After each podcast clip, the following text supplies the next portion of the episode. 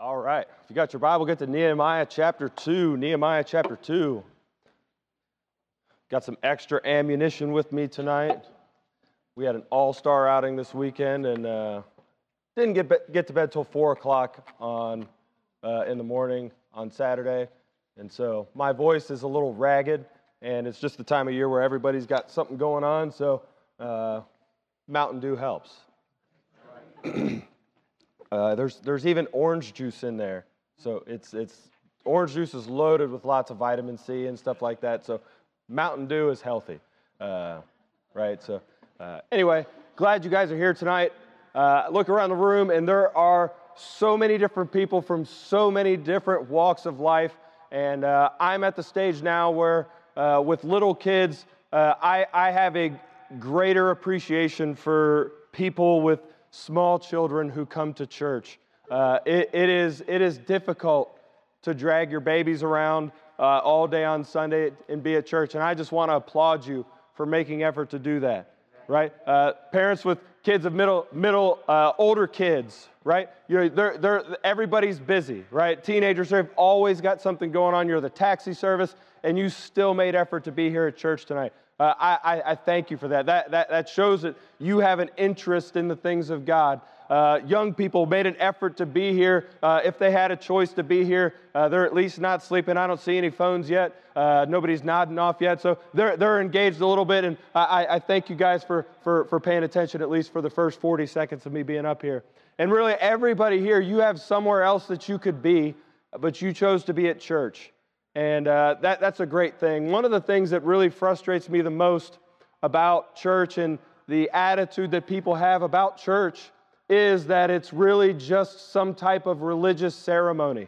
And uh, I, I firmly fight against this, this idea that you, know, you, you get your tie and you got the nice, you know, you got your dress, you got your tie, whatever it is that you're wearing to dress up the outside and come to church and, you know, we stand up and sit down and sing some songs, hear somebody open the Bible, and that's your religion. I hope that it's more than that, right? Our, our, our faith is real. It's something that is not just a ceremony, it's not just a practice, it's something that is in our hearts and changes us as we draw closer to the Lord.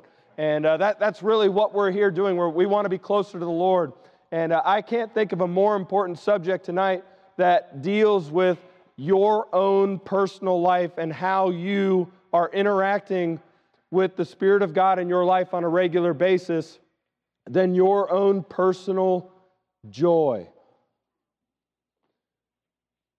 If you're familiar with the fruit of the Spirit, one of the things that the Spirit of God does in the heart of every single believer and in your life and in mine, the, very, the second thing that's mentioned is joy.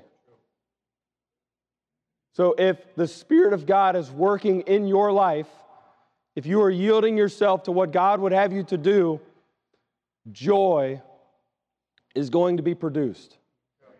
And unfortunately, this might just be an American thing. This might be something that you know, all Christians for all ages have struggled with. It might just be a people thing. It's probably a mixture of all of those things. I think all of us know that joy is not something that characterizes Christians today. Biblical Christians are not characterized by joy. And, I, and, I, and I'll be honest with you, that that's a problem. And I'm not standing up here as somebody who has mastered joy, though I hope that if you've known me for a long time, uh, that you have noticed as time has gone on that I am a more joyful person than I was years ago as you've got as I've dr- tried to draw closer to the Lord. That's really all any of us can do. But I, am not up here as somebody who is the the, uh, the the benchmark of what it means to be a joyful Christian. Though I hope that you think that I'm a joyful person.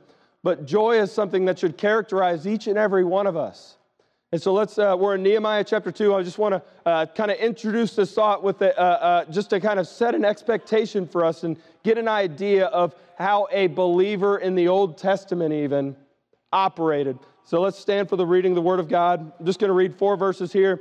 Nehemiah is the cupbearer of the king, and uh, in verse, he's just learned that uh, his city is ruined, the temple's destroyed, the walls are knocked down, his people are a laughing stock among all the nations, and he is uh, still having to do his job. Nehemiah chapter 2, verse 1, it says, And it came to pass in the month Nisan, the 12th year of Artaxerxes the king, that wine was before him, and I took up, up the wine and gave it unto the king.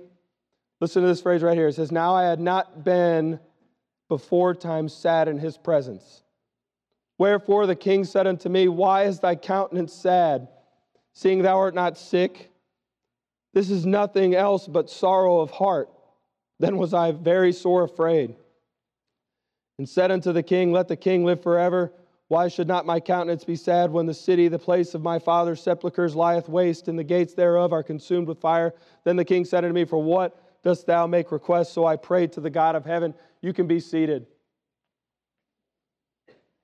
We know Nehemiah as a great leader and a great organizer in the Old Testament right? He uh, made a very bold request of King Artaxerxes to allow him to go back and build the wall of Jerusalem and essentially reestablish uh, that area and reestablish the people and bring them back from utter disgrace among the nations. And uh, Nehemiah uh, was the king's cupbearer.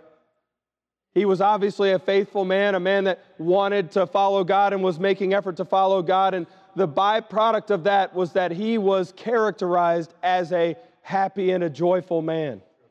For the, for the Bible to say, for him to accurately say that he had never been sad in the king's presence, do you understand what kind of track record that is? Do you understand the fact that the king would notice his wine, his cupbearer being sad, and not really openly said, in uh, verse number three, you know, the, uh, verse number two, why is thy countenance sad? Nehemiah wasn't moping around. He wasn't wearing the mourning the clothes that you would wear if you're sad. He was just doing his thing. And because of the things that were going on, that was what had made him sad and caused his uh, heart to be sorrowful in the king's eyes.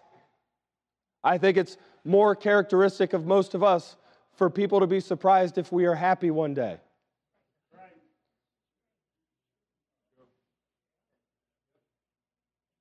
Hey, did you get a promotion? You're pretty happy today. Right? We're not characterized by joy, but joy is something that should characterize each and every one of us. And so we're going to be talking tonight about the joy of the Lord. And uh, the first thing I want to point out to you is that joy is essential to the Christian life. Joy is not something that just some people can have. It's not just something that, you know, someone with that's got everything together in life can have. It's not something that's just reserved for the most faithful of believers. This is something that every single Christian should not just have in their life, but be characterized by. I don't know about you, but I do not uh, ascribe to this idea that uh, the Christian life is just always going to be bad. And that your life is just going to be terrible all the time. Uh, yeah, all them that live godly in Christ Jesus shall suffer persecution. But you'll see in the Bible that even in the midst of persecution, even in the joy is something that we can have. Joy is missing in so many believers today. It should be the norm rather than the exception in our life. Tends us to have joy, the Apostle Paul in Acts chapter 20, he wanted to finish his course with joy. Right? It is not your lot in life to suffer and to let everybody know about it. It is our lot in life to be filled with the Spirit to such a degree where He works in our heart, produces His joy, and that joy, even in the midst of terrible and difficult times, can be manifested to those around us and point others to Jesus just by the way that we carry ourselves. Joy is essential. It's missing in so many believers. It's often mislabeled and misunderstood. Right? Uh, you know, I, will be honest with you. It's, it's, it's kind of difficult to differentiate between happiness and joy, but I think, uh, I think, I think it is relatively simple, right? You can uh, be joyful and happy at the same time, but you can be happy and not have joy also at the same time. Happiness is temporary. It comes from what happens to us. We cannot be happy all the time because good things do not always happen to us. Right? right? And so uh, un- understand the, the predicament that we find ourselves in. What is it that this world wants more than anything to find in life? Happiness. That is what our society is geared towards. That's what uh, all of uh, every single product is geared towards making us happy, right? Our world says pursue happiness in things, in uh, whatever it is that you want to pursue that you think will make you happy, some kind of identity, some kind of prominence, some kind of power, some kind of uh, accomplishment, whatever it is. When you achieve that, that will finally make you happy, but happiness is fleeting. Right. Happiness is temporary. Joy is the complete opposite. True joy, the joy of the Lord begins inside us. It affects our hearts, manifests itself in the spirit of the countenance that we put forth, your attitude, your mood, and eventually your words and decisions are all impacted by the joy that is in your heart. Joy is something that says that you're okay even when things are not okay. Joy is something that rests when uh, rests in the strength of the Lord and the power of the Lord when you don't know what's going to happen. The joy of the Lord is stable. It's steadfast. It's real and not forced. It cannot be gotten by any other means other than through our God. Joy begins inside. Joy does not need something or some kind of accomplishment in order to begin to exist in your heart other than the presence of the Spirit of God in your life. So if you're here today and you do not yet know Christ, you cannot have the joy of the Lord because His Spirit is not yet in you.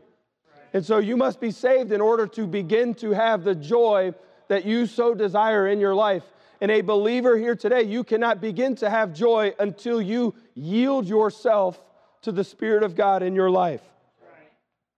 Joy cannot be faked, happiness can be faked, cannot be obtained anywhere other than from our God. By the way, you never get joy by accident. Joy is essential. You're not going to obtain joy by mistake. You're not just going to come to church and eventually, oh, oh, I've got joy now that, now that I come to church. You have to get it on purpose, right? Every single area when it comes to yielding ourselves and our lives to God is a choice to reject one aspect of what's in our heart in exchange for what God wants in our heart. And so you will not get joy by mistake. No amount of antidepressants will produce joy in your life. You only get joy by the Spirit of God having His way in your heart and in your life. Do you have joy? Awkward pause. Joy is essential. Joy is supernatural. Joy does not come from whatever, whatever awesome thing you fill in the blank with, right? Uh, my son Ben, he, he, he played soccer this year. He scored his first goal. Uh, funnily enough, right, we, I, I, I give him full credit for this goal, but there was nobody in the goal. He was alongside his teammate who had the ball, and he took the ball from his own teammate and kicked it in the goal. that counts as his goal. So good job on that, Ben, right? Uh, when, when he scored a goal, I, I was pretty happy, right? And then, you know, when he asked his coach to go out like two seconds later because he was tired, you know, I was like, come on, man. What's going on here? Right? That, that, that feeling was very, it, it, it was a temporary feeling of happiness, but that's not joy. Right? Uh, I've, I, when I used to uh, work outside the church, you know, I'd have, uh, I had a sales, a commission sales job, and I remember my biggest commission check that I ever got, and I was like, man, that's, that's pretty awesome. That didn't last very long right? Whatever it is that you feel like is going to make you happy, understand that there is a fundamental problem in what we are pursuing in life because we are pursuing happiness rather than pursuing joy. Joy is supernatural. It only comes with God. Uh, it only comes from God, and it begins with our relationship with God. You cannot have joy without a relationship with God.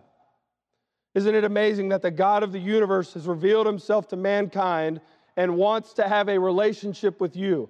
That God who knows everything, who's all powerful, has given us information that will help us to live our life in a way that not only pleases Him, but gives us an abundant life. Isn't that an amazing thing?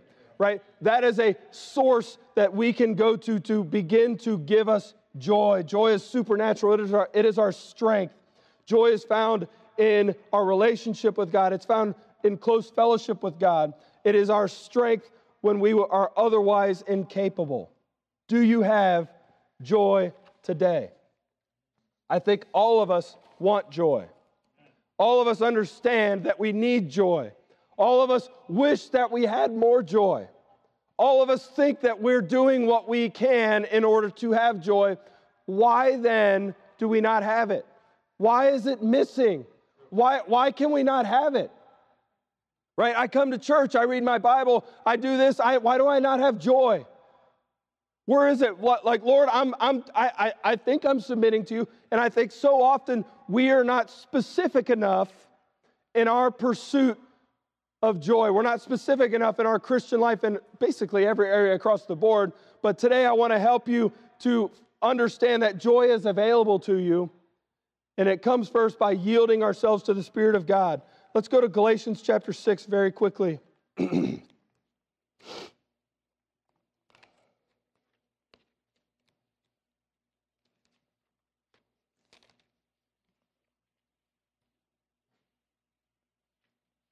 Sorry, Galatians 5. I don't know why I said 6.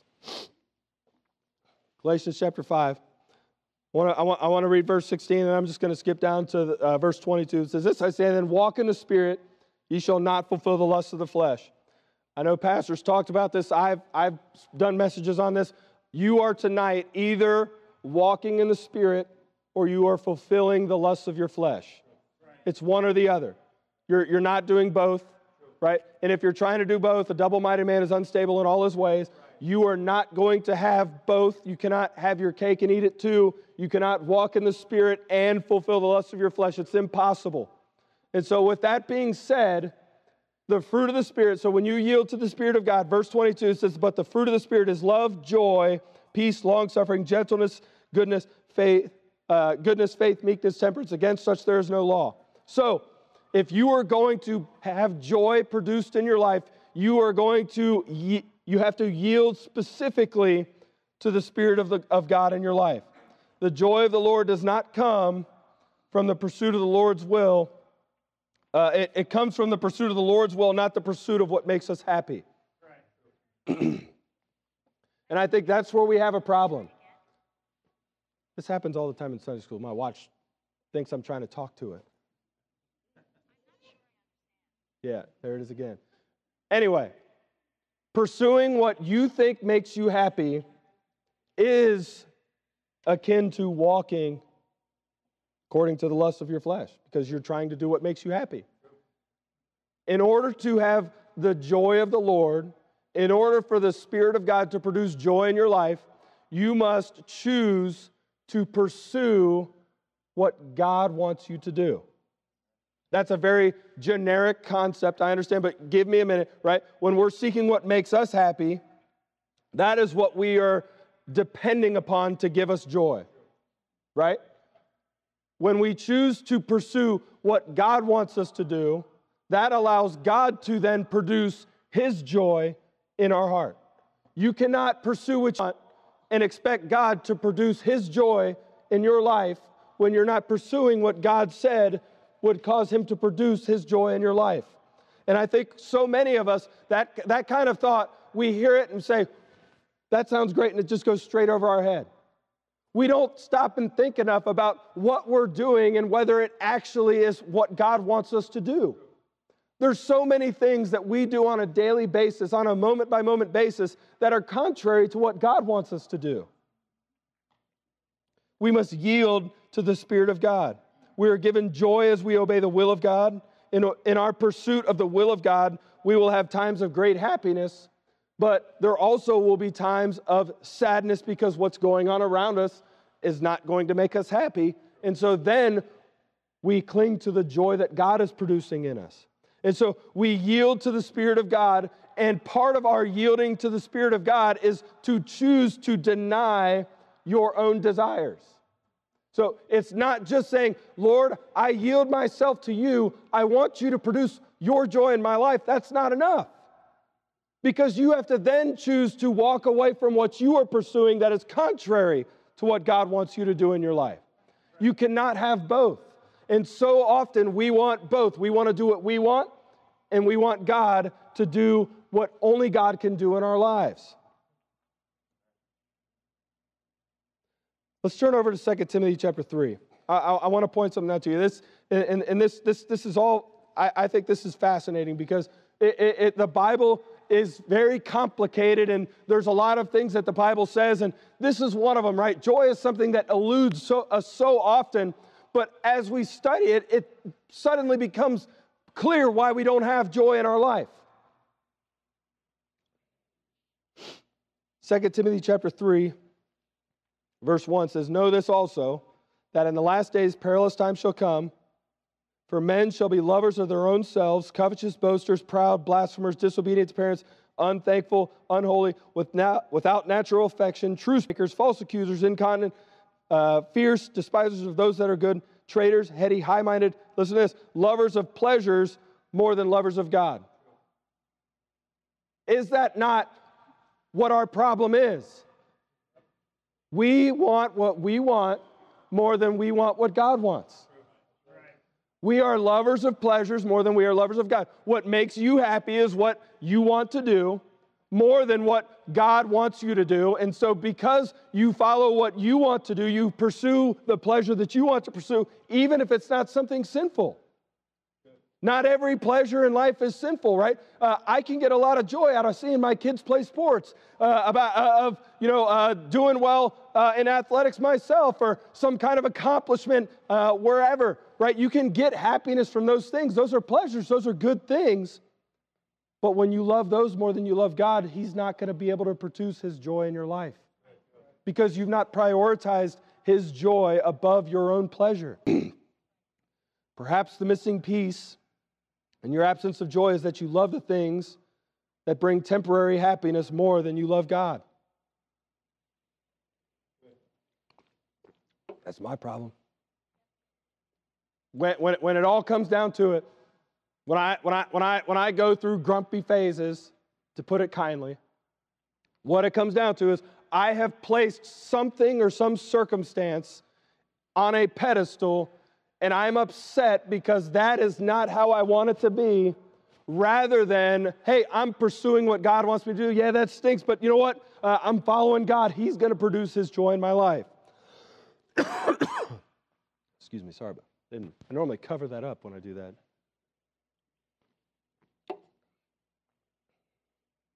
Romans chapter 13, verse 14. Here's, here's another one, right along the same thought line. But put ye on the Lord Jesus Christ and make not provision for the flesh to fulfill the lust thereof. Could it be, right? Yeah, we, we've prayed over and over again Lord, I submit myself to you. I yield myself to you. Lord, I want to do your will for my life. I'm trying to prioritize you over other things, but we end up making provision for our own desires in the decisions that we make. We say, well, you know what, I'll follow God. Uh, but if it's but this area right here, you know, I'm not going to be that hardcore. Provision for the flesh is going to be a preventer of joy in your life, right? Uh, if there's known sin in your heart, don't think God's going to produce His joy in your life. If I regard iniquity in my heart, the Lord will not hear me. Perhaps you're missing joy because you've made some provision for some aspect of your sin that you think is not hurting anybody, that's not affecting anybody. But you know what? It's sapping the joy out of your life. It's robbing you of what God wants to do in your heart. And that is something that all of us do on a regular basis. This, right? I'm, I'm included with that. We're missing our joy because we are making provision for our flesh because we're loving, we love pleasure more than we love God. Let's turn over to uh, 1 Peter chapter 4. Maybe we're, in some sense, trying to pursue the Lord. It's easy for us to become blind to an area of our life where our flesh has been given place. This is a failure on our part to yield ourselves fully to the Lord.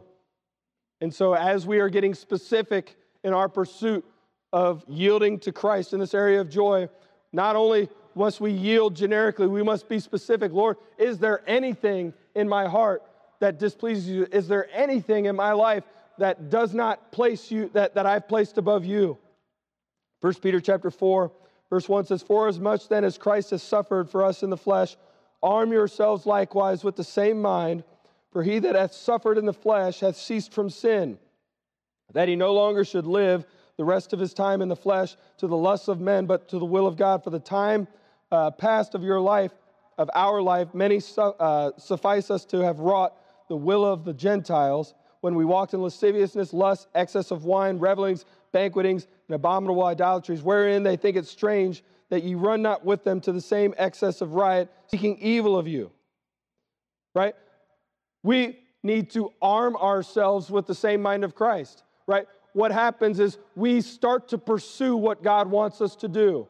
We start to yield ourselves. We, we, we do all we can to not make provision for the flesh. We place God where He should be placed. And then what happens is we get around other people and people start looking down on us because why are you not why, why, are you not like everybody else why are you not doing what you used to do why are you this way and we start to second guess the decision that we've made and so we end up going back we go right back into walking in lasciviousness which is just following uh, following whatever unbridled lust it is that we're pursuing at that time keeping ourselves from sin purposely being conscious of whether we're pursuing closeness to the Lord or the will of the Gentiles, as that passage said. Right? Whatever this world wants us to do, right? It's easy for us to just, in a, in a fleeting moment, without really thinking, change our mindset on what we're going to do or how we're going to think, and that will rob us of the joy that God wants us to have. Yield yourself to the Spirit of God. Deny your desires once we begin to yield ourselves to the Lord, He will begin to produce His joy, that joy that can then be resisted if we fail to change our mindset in the midst of trials. Right? So understand, you can get 80% of the way through this process, and then as God begins to try to produce His joy, you're going to find that the joy of the Lord is different from this world's happiness. It's not the same. And we, we almost expect it to be the same. We, we expect to have the same level of happiness in like our in the entirety of our lives that someone else who's not pursuing God gets as they pursue things and whatever it is.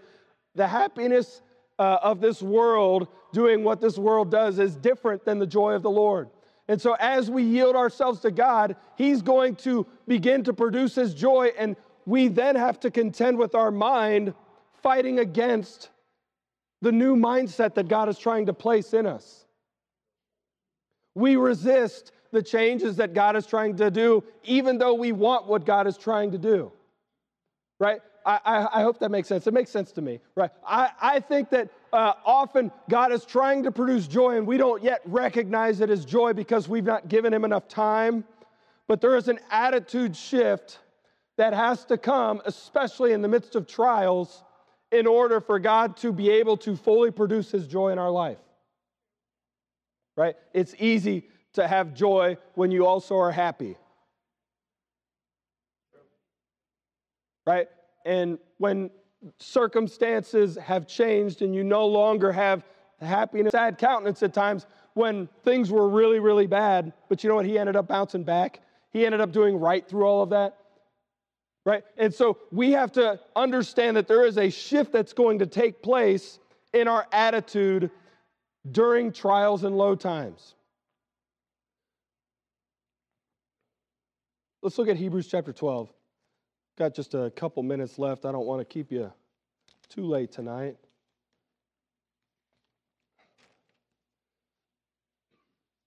It's very interesting you consider some of these some of these kind of more we've heard a long time if you've been in church for a while this is talking about jesus hebrews chapter 12 verse 2 says looking unto jesus the author and finisher of our faith who for the joy that was set before him endured the cross despising the shame and is set down at the right hand of the throne of god what was set before jesus by any standard does not equate to joy by any of our standards right? He endured, uh, like the, the cross, dying for our sins, becoming sin himself, taking on all of our sin, who knew no sin, being uh, rejected of the Father, right?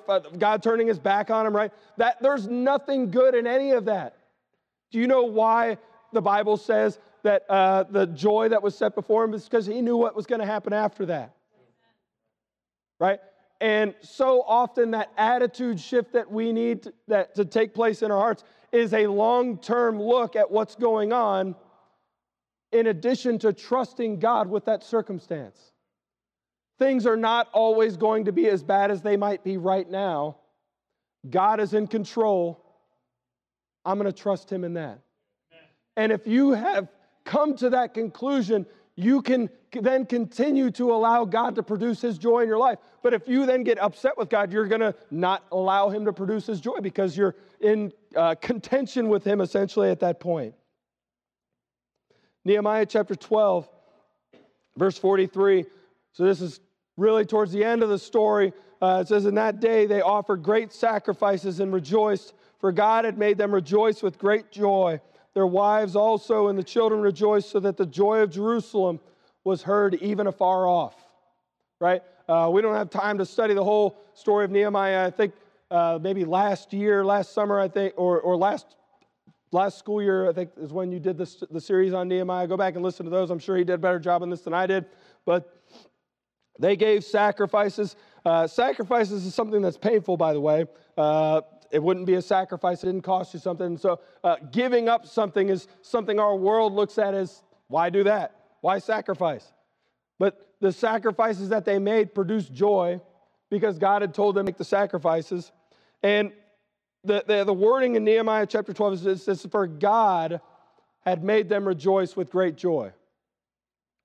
What that is, that is, that is another uh, indicator that God produced joy in the life of somebody else who really wasn't going through that good of a time anyway, right? They, they were a conquered people, right? They were still under the rule of the Persians, right? They, uh, their, their city had just been rebuilt. There was still a lot of work to do. The temple was not what it used to be, but God seeing their sacrifice and their hearts turned towards Him and their desire to do right, made them joyful.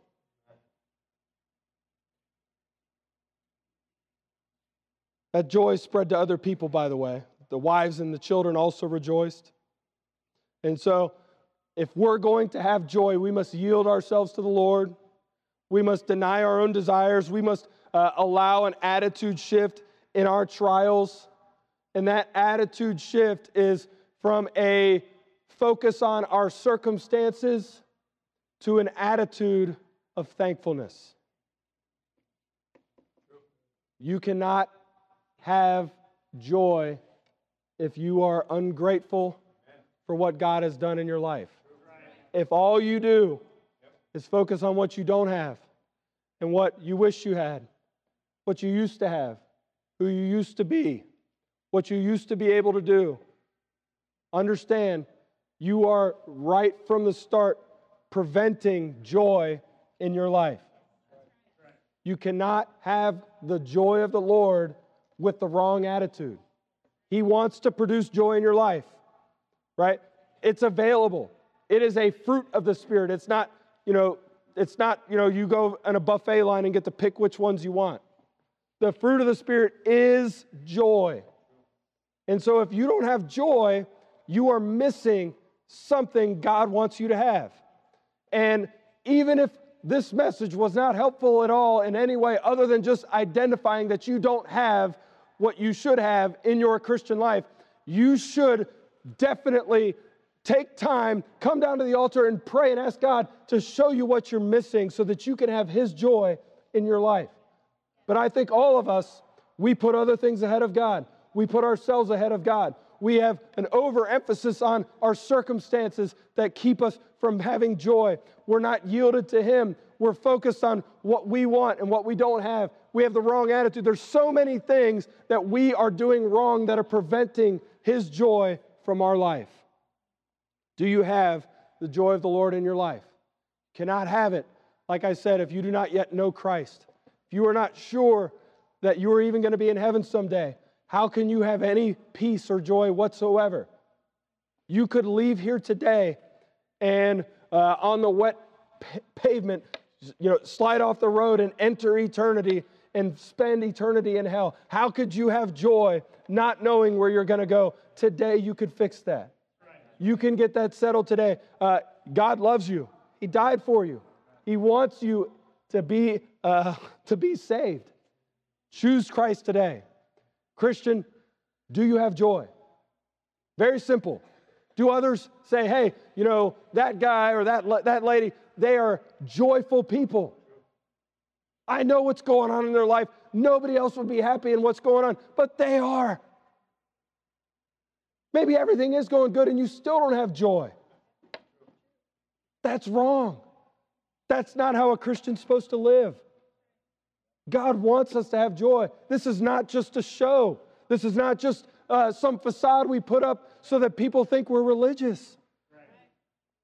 And if you don't have joy, you're missing a major part of what God wants you to have.